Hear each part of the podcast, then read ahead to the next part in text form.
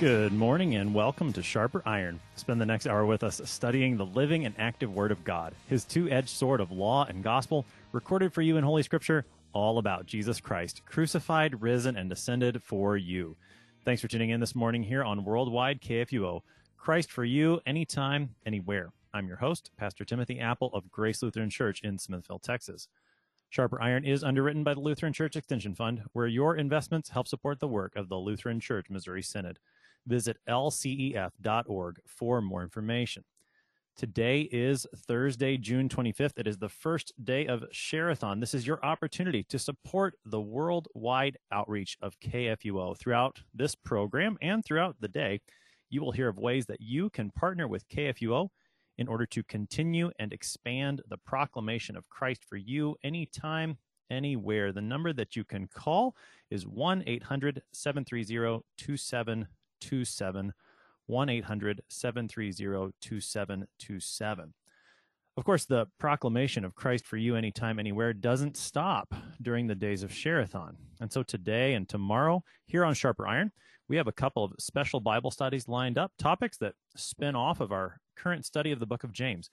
One of the common themes in the Book of James is the way that Christians speak.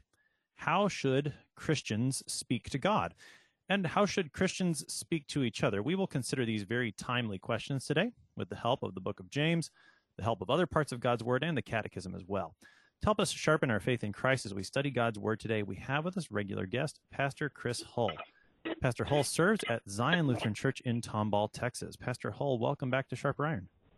Brother Apple, thank you for having me back. It's fun times. It is fun times always with you, Brother Hull. And today we get to talk about talking. We get to talk about talking. And so, Pastor Hull, you know, when I was sharing this idea with you for a conversation this morning, the theme of talking really comes up in the Book of James. It's all over the place. I went back and read it again yesterday afternoon in preparation. And it's just amazing to me how many times James addresses the theme of the speech of Christians, either directly or indirectly. It relates to the way we talk about God, the way that we talk to each other. Give us some introductory comments to this topic about talking. Well, it's amazing when you look at, even backing up to the miracles of Jesus, every time he healed somebody, and like with someone who was mute, looses their mouth, gives them the ability to speak.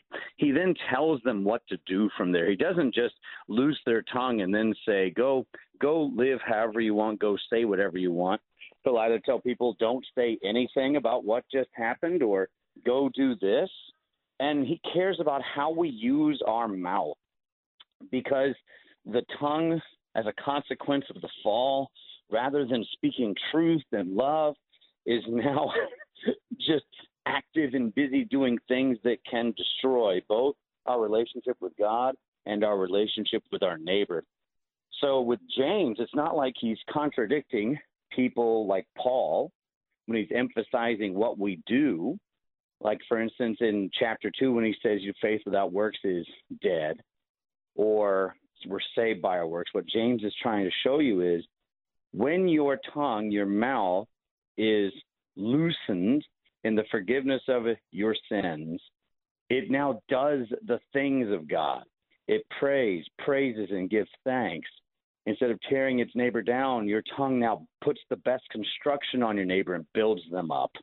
That's what your tongue is for holy things, for loving things.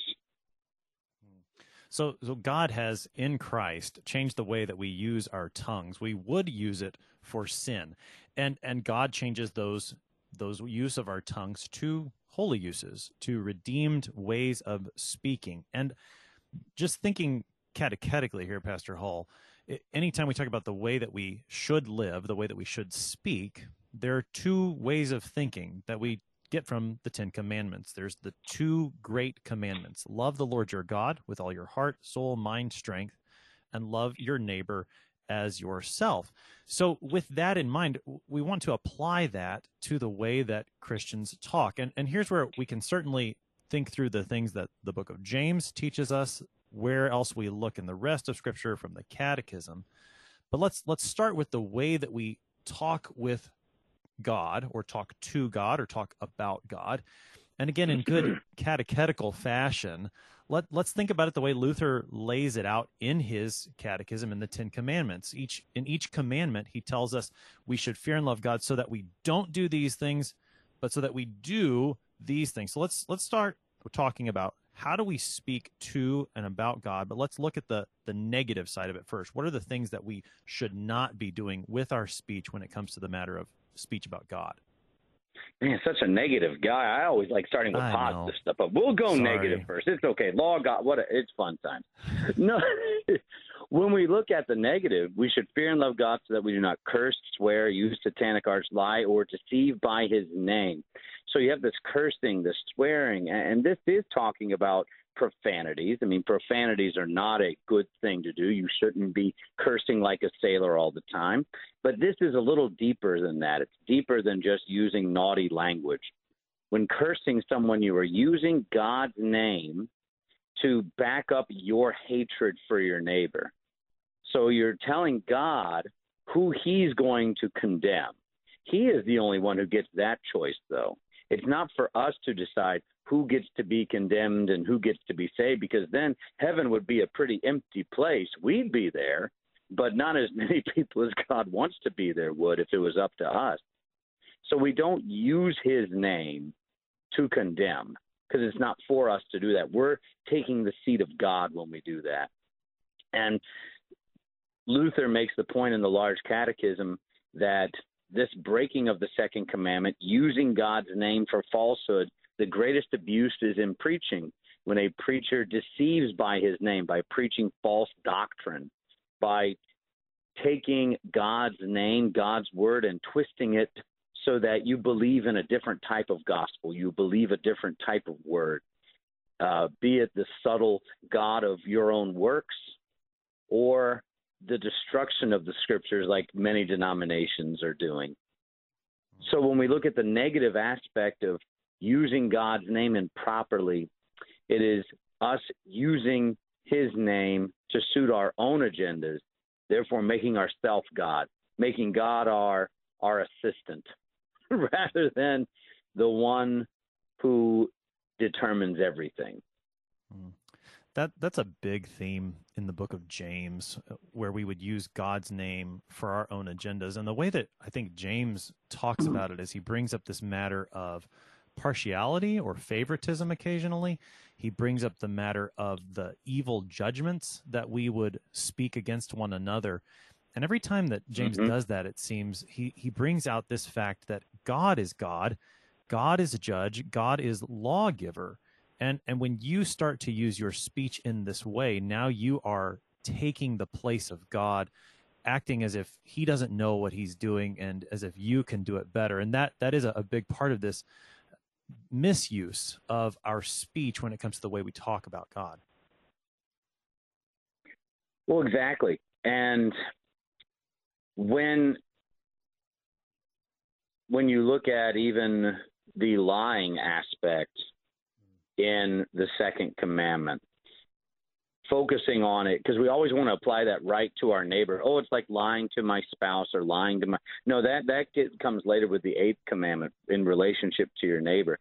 But lying is when you speak something that you know is deceptive and you attach God's name to it. This, of course, Luther makes the point, the Large Catechism is done most of the time in the courts when people will swear... He's swearing by God's name in order to cover up their deception. I don't think this plays as much in the public arena nowadays, because we don't live in a society that's completely Christian or everybody is respecting the authority of God and things like that. But within the church, when you attach God's name to it, you can cover up that lie. You can cover up, well, this is what I want, so I'm going to put God's name on it so I can sanctify it myself. But that gets back to, we are not the ones that sanctify things. God is. We don't make something holy. God makes something holy. And he determines what is holy and what is not. Isn't that what he says to St. Peter? What I have declared to be clean, you cannot make unclean. but also vice versa. We can't say something that is unclean is clean. Only God can. Right. God's speech about himself, about us, determines our speech about himself and about us. And that, I think that that's a good way, Pastor Hull, for us to turn that corner from the negative. We apologize to everyone listening that we've had such a negative beginning here to this program, but we will get more positive. We're gonna do that on the other side of this break. It is Share-a-thon here on KFUO today, tomorrow, and Saturday, Pastor Hull, and anyone who gives to KFUO, we've got a couple of special gifts. Pastor Hull, you like to wear T-shirts, I would imagine, right? My wife does enjoy when I have a shirt on, yes. and I can tell you that, you know, and I think I've seen you know those Thrivent shirts. They're pretty comfortable, yes, from what I understand. Oh, I love the Thrivent shirts. Love them. Well, now KFUO has some T-shirts, and I've been told by reputable sources, my wife being one of them, that these KFUO T-shirts are even more comfortable than Thrivent T-shirts. Isn't now that's amazing to say. Some may be surprised, but if you would like to find out if that is actually true, KFUO would love to send you one of our special T-shirts for a gift of just $240 for a year, which is only $20 a month. You will receive the 2020 KFUO Share-a-thon T-shirt, and you can get that either in teal or burgundy. So if you would like to match the color of the Lutheran Service Book, this KFUO T-shirt will allow you to do that. And in order to give to KFUO to support this worldwide outreach, you can call 1-800-730-2727, or you can even text KFUO to 41444 and give via text, or you can go online to kfuo.org and click donate. Those are all ways that you can support the worldwide outreach of KFUO and programs like Sharper Iron, where we get to talk about talking about God, talking about each other, to each other. We're going to take a short break. We'll be right back. Please stick around.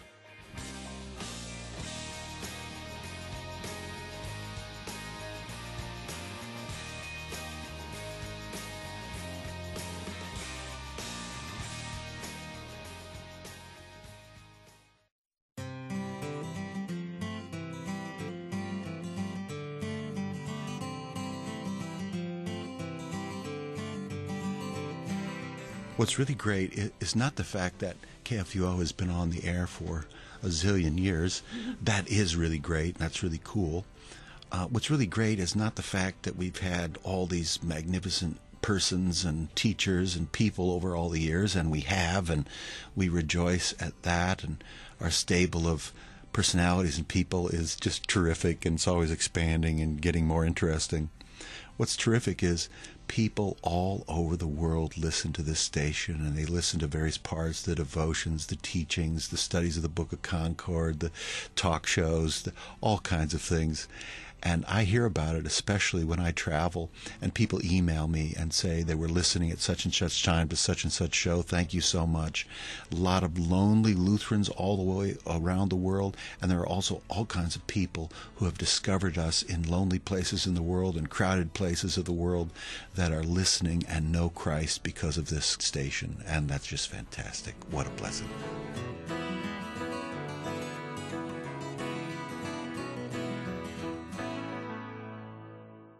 Our phone lines are open. Please call and support the worldwide ministry of KFUO now at 314-821-0850 or toll free 1-800-730-2727. Welcome back to Sharper Iron. It's Thursday, June 25th. It is the first day of Share-a-thon here on KFUO. 1-800-730-2727 is the number that you can call to support this worldwide outreach. We got Pastor Chris Hull, and we are talking about talking today, thinking of it through the Book of James, which lays out different ways that Christians should and shouldn't speak about God and about each other. Pastor Hull, in the first part of the program, we were talking about the negative aspect of this, the ways that Christians shouldn't speak to and about God. But there is plenty of positive to talk about. And when we think about the way that we talk about God, well, today is June 25th, and I think it would be very appropriate for us to consider the talking about God that happened 490 years ago in the presentation of the Augsburg Confession. When I think about proper ways to speak about God, that stands out in my mind as one of the best. Can you give us a little bit of a background on that and use that as a springboard to talk about other ways that we should speak about God? So beautiful stuff here. June 25th, 1530, you have Emperor Charles V, right? He rules all of Europe, basically, except for France. But France is kind of scared to test him. England's scared of him. Everybody's scared of this guy. He is Europe, basically. And he calls the Lutheran, if we want to call them, Lutheran leaders, these electors and noblemen, to come to Augsburg to have this diet, this conversation, because they have to have some unity, because you have the Turk trying to invade Europe. They're all the way into Austria. They're a threat, and he needs a united Holy Roman Empire so he can fight these guys. So he says, let's all try to discuss and get along. And, of course, Lutherans, we're always great at just compromise and giving things up so we can all get along. Of course not. No. What happens is you have Luther, who's actually not at Augsburg, because if he had gone there, they would have killed him. So he's at Coburg. Coburg, right? Isn't that where he was? Coburg? I believe that's correct, yes. Yeah, Coburg. So he's there kind of writing letters, but he's involved in the writing of the Augsburg Confession. Philip Melanchthon is the author of it. So, he's like one of the leading theologians of the Reformation. So he writes these 28 articles of the faith. And they range from things like our confession about who God is, our confession who the Son of God is, our confession of original sin, our confession of baptism, of the sacrament of the altar, of the office of the ministry, of the office of, well, twice the office of the ministry, right? Article 5 and Article 14 and Article 28, really. So three times you see it confessed. And then that beautiful article on which the church stands and falls, Article 4 on justification, Article 6 on the new obedience. Confession is not a man-made thought. It's not man's ideas or man's perspectives. Confession is a spirit-filled declaration which is drawn from Holy Scripture, from the deep well of Holy Scripture. Pardon me. And this is what is confessed that day in Augsburg, is not the opinion of the German nobleman, but the confession of the church. The spirit-filled, spirit-led confession that says, this is who Jesus is. This is who we are. This is what Jesus has done for us. This is what he continues to do for us in the life of the church as we are lights to the world. So God's name is used by just repeating back to him what he has spoken to us, because that's what confession is. We confess what God has spoken to us in his word. So the Augsburg Confession and everything else in the Book of Concord is true because it is in agreement with Scripture. Not insofar as, meaning if we find here it disagrees, we won't agree with it. No, the whole thing is in agreement with Scripture because it's drawn from Scripture. And it's a beautiful way of walking joyfully in the second commandment. Right. Yeah. I mean, the confession given at Augsburg is such a wonderful example of the proper use of Christian speech, the way that Christians talk about God. And as you said, when we make that confession, we are simply repeating back to God the things that he has said about himself, even within the context of a worship service, to take it and put it into the present tense now as well. At least, and I think there's an option in the rubrics that are used. Here in Smithville, we speak the creed right after the readings, right before the sermon. And so the idea is God has spoken to us. This is who I am. This is what I've done for you. And then what do? The first time we open our mouths, we speak back to him what he has told to us. I think there's a rubric that shows the creed right after the sermon, but the idea is very similar. After the pastor has expounded upon the word of God, God has spoken to us. This is who I am. We speak back to him. This is who you are. And that's the constant pattern of Christian confession about God, is that we listen to him and then we speak back to him what he has said. Well, exactly. And when you look at the second commandment, Luther then concludes it, but call upon it the name of God in every trouble pray, praise, and give thanks. So we have this understanding of calling upon God in every trouble. And if we're really serious about our life, then that's every single day. I woke up this morning, lovely Houston weather, to a leaky roof. The middle of my living room is leaking, so I have a couple buckets around the living room. And so do I then say, well, do I get on my knees and pray to God to send me a roofer? No, I pray to God to give me patience, to give me assurance that I know everything's going to be okay, and then to go forward using the first article gifts he has given me. That's prayer. Right. So keep going, Patrol. Yeah. Oh, no, go ahead. You're going to say something. Well, no, I mean, I was going to launch us into a further conversation about prayer, because confessing who God is, then what, I mean, and again, to think about the catechism, this is the order of the catechism. After the creed, we get the Lord's Prayer. God teaches us who he is, and then he teaches us how to talk to him in prayer. Go ahead. Well, and that's the beautiful part about prayer, is it's not... Like, I grew up in Georgia, so real prayer was the prayers you came up with on the spot. If it wasn't from the heart, then it wasn't really a real, genuine prayer. And I would always make the argument, and then I eventually read this later in Bonhoeffer's Prayer Book of the Bible, his commentary on the Psalms, when he says prayer is not something that comes from the shallowness of the human heart, but rather are words drawn from the deep well of Holy Scripture. And prayer is a response. We call God our Father because he's called us his children. He's declared us to be his children. And we pray the prayer our Lord taught us to pray. I can't remember what service that's in. I think it's evening prayer. It says we pray the prayer our Lord taught us to pray. And it's showing that this prayer is a response to God. We are never the ones initiating it. We're not the ones starting it. It's always reactionary. By faith, we react in prayer. I think about the way that our children learn to speak. No child comes out of the womb simply speaking to his parents. I mean, I know that at least none of mine have, Pastor Hull. Maybe yours are smarter than mine. Mine are advanced, so yes, they came out knowing calculus and able to articulate all of the Psalms perfectly by memory. But go on. Not everyone's child is as good as mine. That's right. So my children learned to speak when my wife and I spoke to them. And the more that we spoke to them, the more they learned to speak to us. And their words gradually formed better and better. They started off with lello, and then that turned into yellow eventually. Mm-hmm. And that's perhaps one way to think about our speech to God, is that he speaks to us. And the more that he speaks to us, the better we learn to speak to him. And only when we let his speech be the norm for ours, that's when true prayer actually happens. That's when we are speaking as children to their dear Father.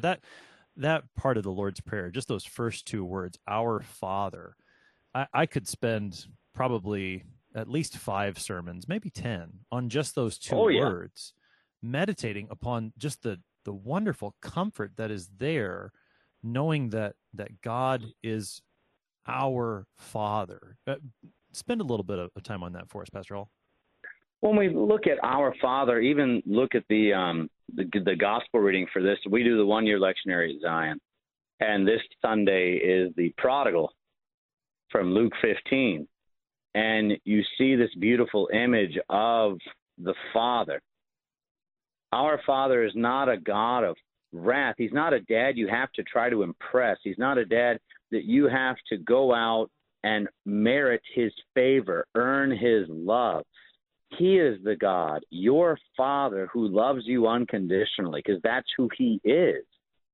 His mercies are new every morning. Great is his faithfulness for you, that he loves you, covers you in his righteousness, the righteousness of his Son, that in Christ, you are now an heir of heaven, a child of God. Whenever we do a baptism, you're right. You could do a whole series on our Father, because then you could have a couple Sundays on baptism, where you talk about in these waters we are made children of God. But then even take it further than that. In the pastoral care companion, there is the burial of a stillborn or of a miscarried child. And what prayer do you pray at the funeral? You pray the Lord's Prayer. declaring to everybody that this child who died prior to the waters of holy baptism is a child of God. Why? Because God is a merciful Father who does not punish us, but loves us, who is not one desiring wrath, but desires all to be saved. It's like from, Luke 14. He's the master that desires his house to be filled. He is our Father who desires good things for us. And the good thing has already been given to us in Christ. And now we just await the completion of it in our death and our entrance into heaven. That kind of beautiful, beautiful gospel, this transition from the negative to the positive, that is what KFUO is all about, proclaiming Christ for you. Oh, that's beautiful, isn't it? Christ for you. And that's true anytime, anywhere. And Share-a-thon is your opportunity to support this worldwide outreach. You can do that in a variety of ways. You can call. You can call 1-800-730-2727 from anywhere in the country. Or if you're in the St. Louis area, you can call 314-821-0850. You can also text KFUO to 41444 and give via text, or you can go to the website kfuo.org and click donate. And for those who donate $120 for a year, which is just $10 a month, there are these lovely, lovely license plate frames. You know those, Pastor Hull, where you can put them around your license plates? Oh, yes. I love those. Yes. Actually, I want one of those now. Well, yeah, I mean, it's beautiful because I know you drive. Surely you don't. I know you do like Camp Gladiator stuff. I don't think you run everywhere, do you? I try. Usually, I push my car everywhere, but that's just me talking stuff now. So well, I wouldn't worry about it. People can still see this license plate frame, and so it says at the top. It says Christ for you, anytime, anywhere, and since you're there in Tomball, Texas, and I don't think AM 850 reaches all the way to you. On the bottom it says KFUOradio.org. So it's going to have the website so you can show people your support for KFUO and invite them to listen to this proclamation of Christ for you anytime, anywhere. Those license plate frames, they're not going to block anything on there. They're legal in all states. So we would certainly encourage you to support KFUO during Share-a-thon. 1-800-730-2727. We're going to take a short break, but we will be right back. Please stick around.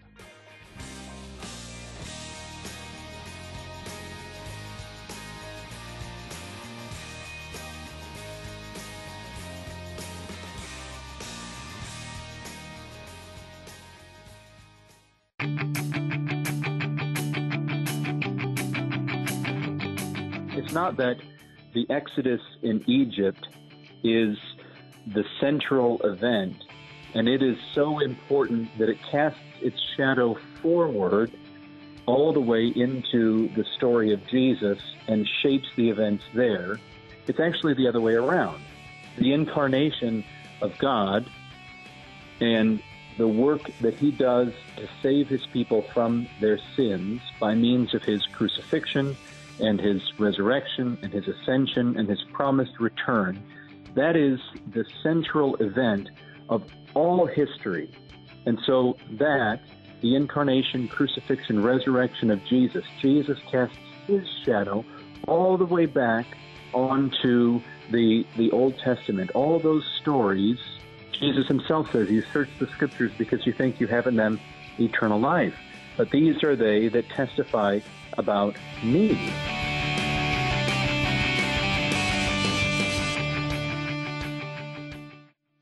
If you enjoy our talk programs, please call and support KFUO at 314-821-0850 or toll free 1-800-730-2727. Welcome back to Sharper Iron here on KFUO. It's June 25th, Thursday. This is a wonderful confession of the triune God, Father, Son, and Holy Spirit, our Savior, Jesus Christ, who has justified us freely by his grace through faith. That confession is a perfect example of proper use of speech for Christians when it comes to the way that we speak about God. Now, we're here with Pastor Chris Hull this morning, and we're talking about the way Christians talk, and we've spent quite a bit of time talking about the way Christians talk about God, the ways that we shouldn't use our speech concerning him and the ways that we should. There's also the second table of the law, the ways that we love our neighbor as ourselves. And again, thinking through the Book of James, the Book of James has a lot of talk about the way Christians talk to and about each other.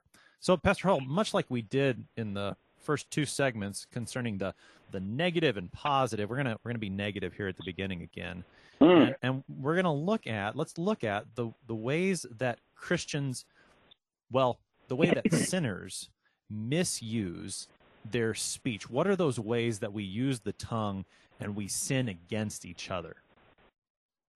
Well, the way Luther puts it in the Catechism is wonderful. We should fear and love God so that we do not tell lies about our neighbor, betray him, slander him, or hurt his reputation.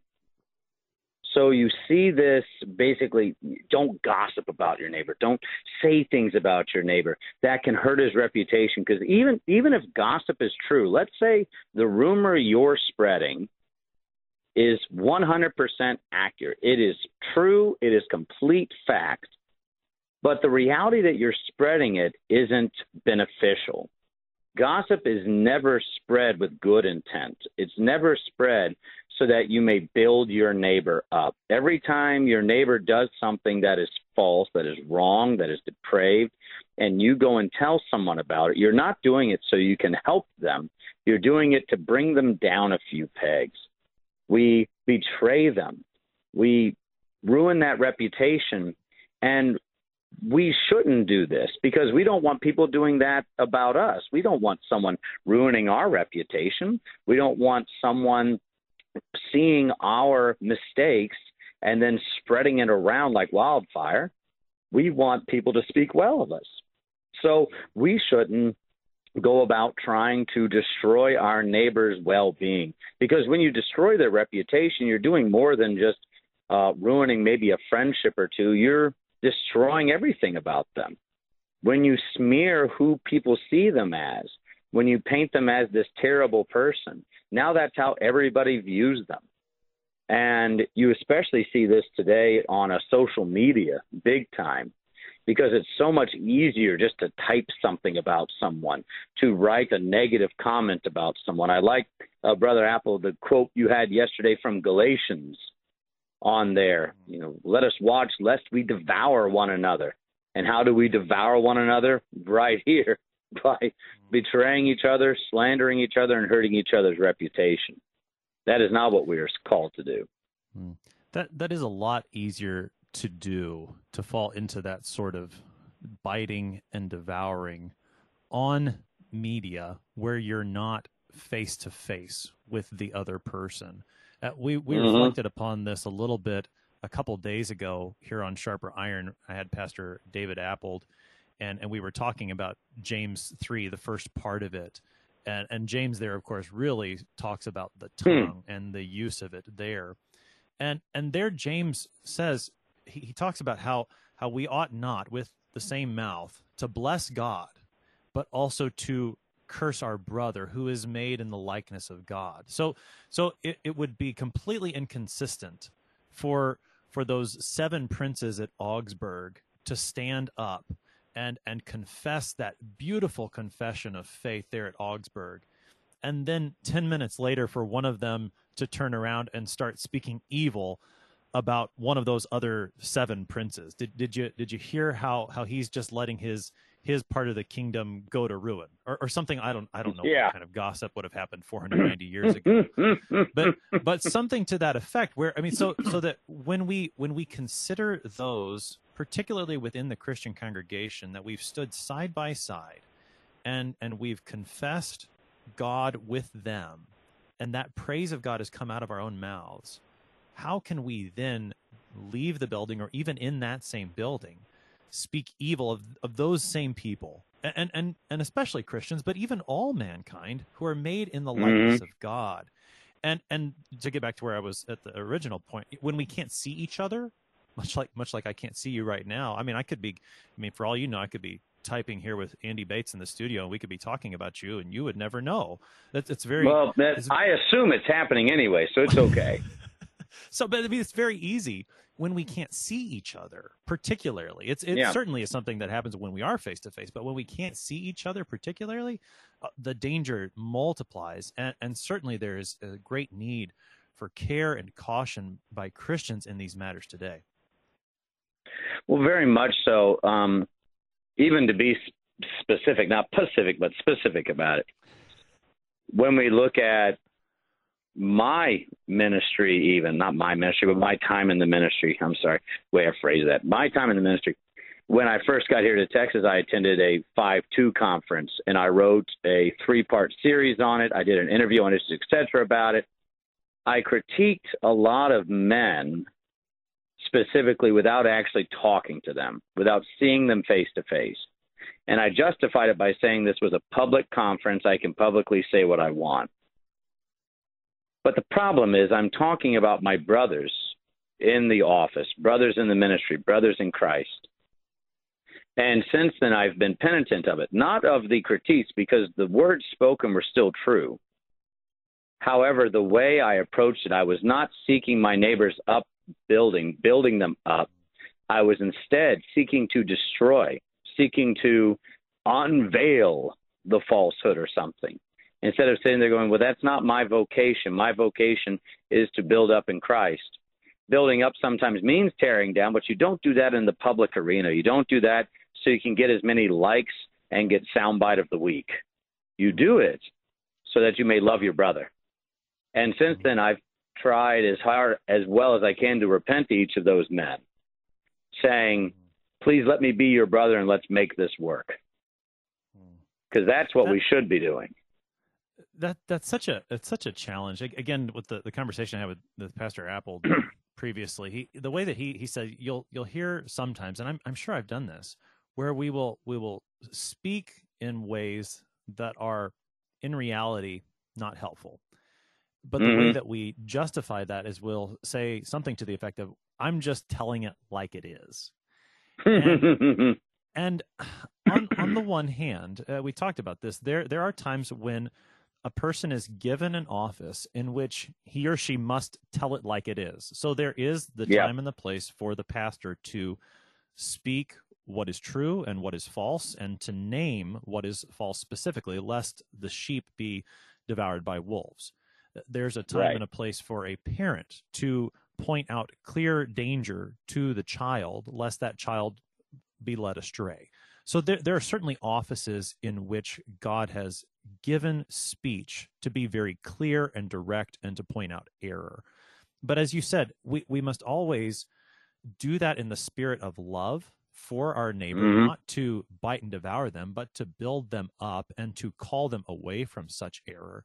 And never in the sense of pride, in a sense that we would use that to justify ourselves, which I know is the constant temptation that I face when it comes to these things, is that I would speak these things not for the sake of protecting someone else, but rather for the sake of my own ego, so that I can show myself to be right and the other to be wrong. And I think that in doing that, I've justified myself somehow, and in fact, I've not. And this is, I mean, again, this is where the tongue, as James says in chapter 3, just gets us into a world of trouble, because it is so easy simply to speak. So, yeah, I mean, this is a great danger. One more, just kind of wrap that conversation up for us, Pastor Hull, before we go to our next break. Well, I like ending it with, be like Luther with it. When Luther critiqued the Antinomians, specifically Johann Agricola, He wrote, like in his Disputation against the Antinomians and things like this. When he wrote this, at the same time, he's also housing Agricola and his wife and all of his kids and taking care of them. He's showing love, compassion, and mercy and sacrifice. And then you can see in his writings, he's coming from a place of love, not of destruction. You got to do that first. You can't just walk around critiquing, like you said, because then it's just self-serving. God tells us not to put our neighbor down, not to slander, not to hurt the reputation, but to live for them. You are to live for your neighbor. And until we do that, it's best to just keep the mouth shut, or maybe put a few extra masks on during the mask order. You know, put like 10 of them on You'll stay healthy, and no one can understand what you're saying anyways. So the masks can serve a dual purpose. They can protect your neighbor not only from disease, physical, but also from the fire of the tongue. Oh, very, exactly. Very I'm preaching on that next week with the Eighth Commandment. It's fun times.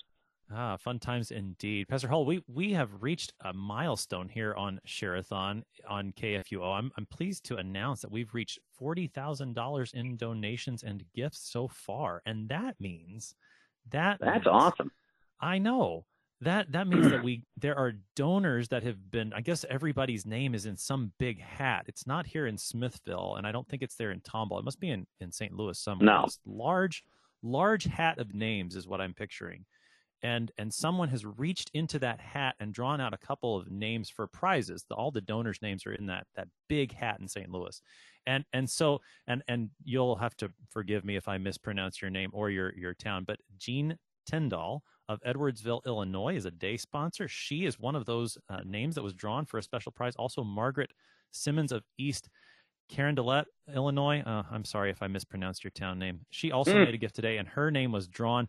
The gifts that have been provided generously by CPH are a Lutheran Study Bible, a leatherback edition, or a Concordia Publishing House gift certificate. They will receive one of those two prizes. So congratulations to Jean and Margaret. Thank you for your gifts, and thank you to everyone supporting this worldwide outreach of KFUO, particularly during Share-a-thon. You can call 1-800-730-2727 to make a gift. You can text KFUO to 41444. Did I say it right? 41444. And you can also go to kfuo.org and click on Donate to support programs like Sharper Iron. If you appreciate the quality Bible study that you get from these wonderful guest pastors that I get to talk to every day, support KFUO during Share-a-thon. We're going to take a short break before we come back with more Talking About Talking here on Sharper Iron. Please stick around.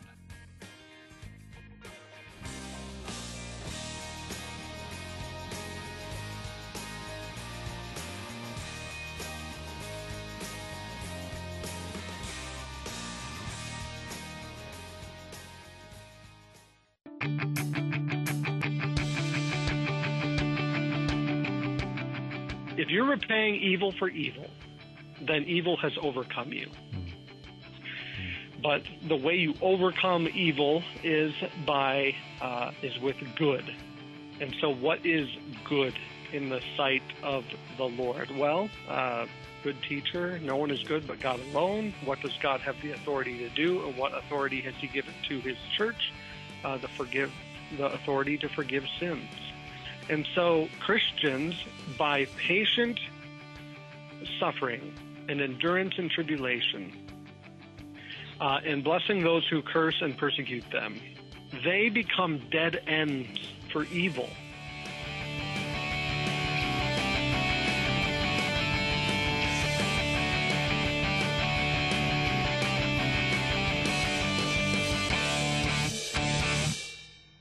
Become a day sponsor during our Share-a-thon today. Call 314-821-0850 or toll free 1-800-730-2727. Welcome back to Sharper Iron here on KFUO. It is Share-a-thon. You can call 1-800-730-2727 to support this wonderful outreach and the wonderful programming that gives you Christ for you anytime, anywhere. I've got Pastor Chris Hull with me this morning. We are talking about talking, and we've talked, Pastor Hull, the negative side, the positive side concerning our speech toward God. We've talked about the negative side, about our speech toward others, the ways that we misuse the tongue, and instead of building others up, we tear others down. And now we get to finish the program today by talking about the wonderful ways that God has given us, those holy uses of the tongue, that instead of tearing our neighbor down, we build the neighbor up. And probably a good place to start again is with Luther's explanation to the Eighth Commandment, but now the positive side. That what is it that God gives us to do, those holy tasks in the Eighth Commandment? Well, and then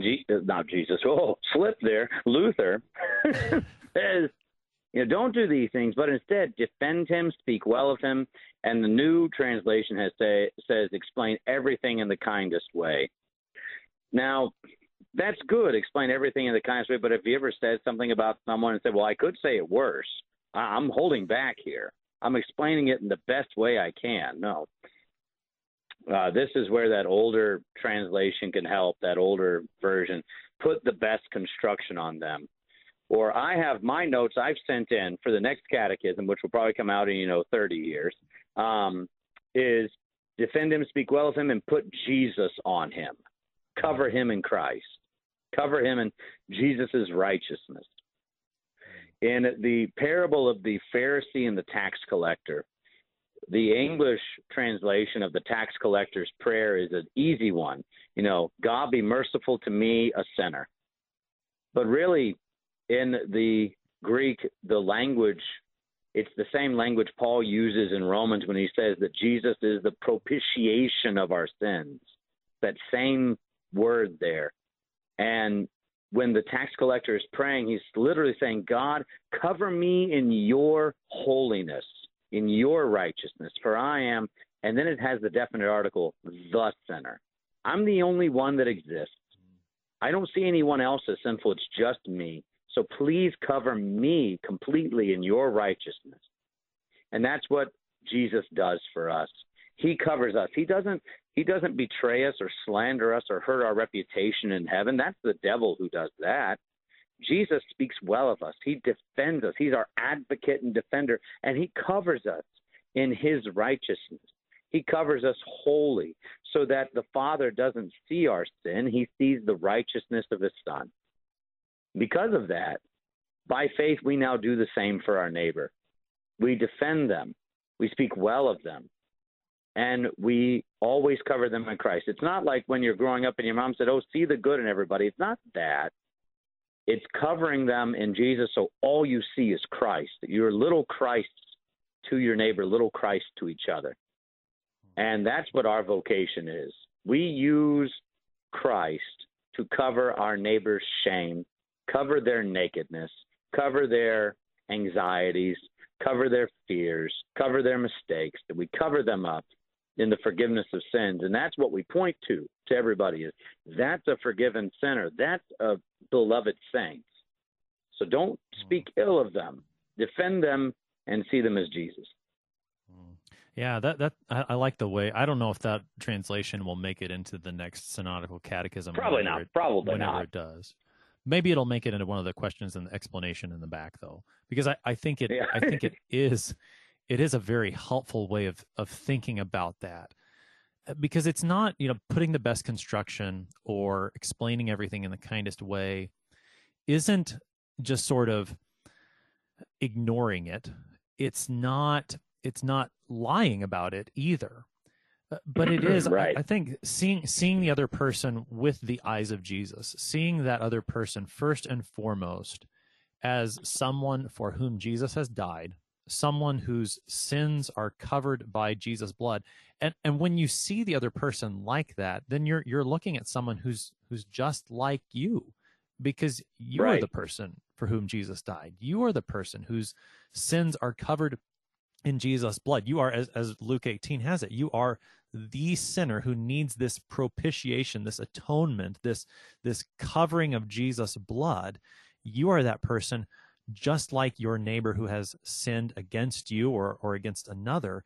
And so that simply has to affect your speech about that person, not one to be torn down, not one whose sins need to be proclaimed to all the world, but one who needs the same thing that you need, the same thing that I need, which is the proclamation of law and gospel, the proclamation that you cannot justify yourself, but Jesus has, and that, I mean, that way of looking, I think this whole conversation, it centers in, this is what Jesus has done for you. How, and this is where James is too. How can we do anything else? There's simply, given all of this that Jesus has done, the way of speech that would tear down the neighbor is just completely incompatible with it. It doesn't make any sense, any more sense than. The other spot that my mind goes to is the parable that Jesus tells in Matthew 18, where mm-hmm. you've got that servant who's forgiven, you know, the entire national debt basically is forgiven to this one man. And then he goes out and refuses to forgive $10. It's maybe a little bit more than that. But and you're reading this and you're listening to this and you're thinking, what's going on? How is this even possible? And that's, I mean, I think that's what we're talking about here, is that it's simply incompatible for Christians to hear what Jesus has said of them and said of the world concerning the forgiveness of sins, and then to tear the neighbor's reputation down. And it gets back to what you said earlier about your children learning how to talk from listening to you. The only way this changes in us is listening to God more, is listening to shows on KFUO, listening to good podcasts, listening to your pastor when he preaches. I mean, really listening to your pastor when he preaches. I mean, like paying attention to it, not just because we all do this. We do the daydream for a few minutes and come back. And, you know, it's a good sermon as long as it's under 12 minutes, I can get out quicker. But no, listening to it, listening to the hymns, being in the Word. I was reading Brother Wolf Mueller earlier this year, did a little thing on devotional life, reading a chapter from the Old Testament, one from the New, and a psalm every single day. Do it twice a day even. Read the treasury. Read good Lutheran material. I mean, Concordia Publishing House is overflowing with good things you can be reading and listening to. The more we listen to the world, the more we're going to act like the world. We need to listen to God, because only in that do we have peace that surpasses all understanding, joy that can't be taken away. That's what we need, not in some legalistic way. You have to listen, but you get to be like St. Mary sitting at the feet of Jesus, just listening. And as we listen, then we start acting that way. Maybe we have to offer more services at our church, and people actually come to it. You know, they hated not having church for months because of COVID. Now it's back. Start going to it then and receive and rejoice. It's fun times. It is fun times. And it all starts with what God's word says to us. Pastor Chris Hall is the pastor at Zion Lutheran Church in Tomball, Texas, helping us this morning meditate upon the way that God's speech to us, his words to us, mold and shape our words back to him and also to each other. Pastor Hull, thanks for being our guest today. Thanks for your support of KFUO through being a regular guest here on Sharper Iron. Brother Apple, thank you for having me. It was a great time. It was a fun time. Always fun times with Brother Hull, talking about God's word, that word of God that you get to hear regularly here on KFUO through Bible study, through song, through speech. And that word of God goes into your ears, shapes your own words to God and to each other. If you appreciate that quality Bible study, solid, doctrinal, quality, true stuff from the scriptures, consider supporting KFUO, partnering with this outreach to share Christ for you anytime, anywhere during Share-a-thon. Call 1-800-730-2727 to support. Text KFUO to 41444 or go online to kfuo.org, click on Donate, and support this wonderful outreach. I am your host here on Sharper Iron, Pastor Timothy Apple of Grace Lutheran Church in Smithville, Texas. Thanks for spending the morning with us. Talk to you again tomorrow.